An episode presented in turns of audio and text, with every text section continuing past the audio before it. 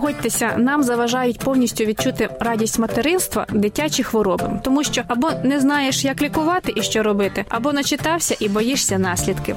Одним із таких захворювань є мононуклеоз. Однак чи такий вже він страшний, пояснює лікар-педіатр Олександр Мазулов. Статус мама.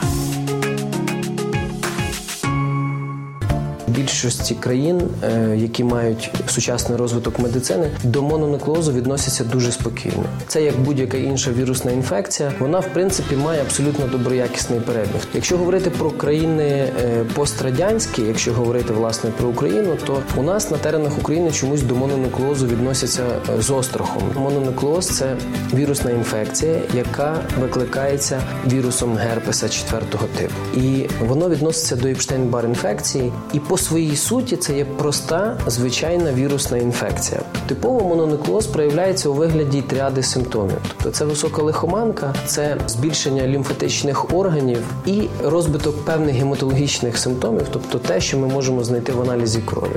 Один з симптомів, який відноситься до мононуклеозу, це збільшення лімфатичних вузлів і збільшення мигдаликів, піднебінних мигдаликів і носових мигдаликів. За рахунок цього збільшення також на мигдаликах утворюється такий як білий наліт, і він є одним з захворювання. Його досить часто плутають з ангіною, з бактеріальною інфекцією, тобто з захворюванням, коли дійсно потрібно давати антибіотик. Лікар чи батьки мають звернути увагу на різке порушення носового дихання і храп і гнусавість, який з'являється у дитини. Він дуже характерний для мононуклеозу, він не дуже характерний для ангіни. Оскільки мононуклеоз є звичайною вірусною інфекцією, яка не спричиняє якоїсь проблеми, ніякої тривалої схеми, ні короткої схеми підвищення імунної системи чи стимуляції імунної системи абсолютно не потрібно.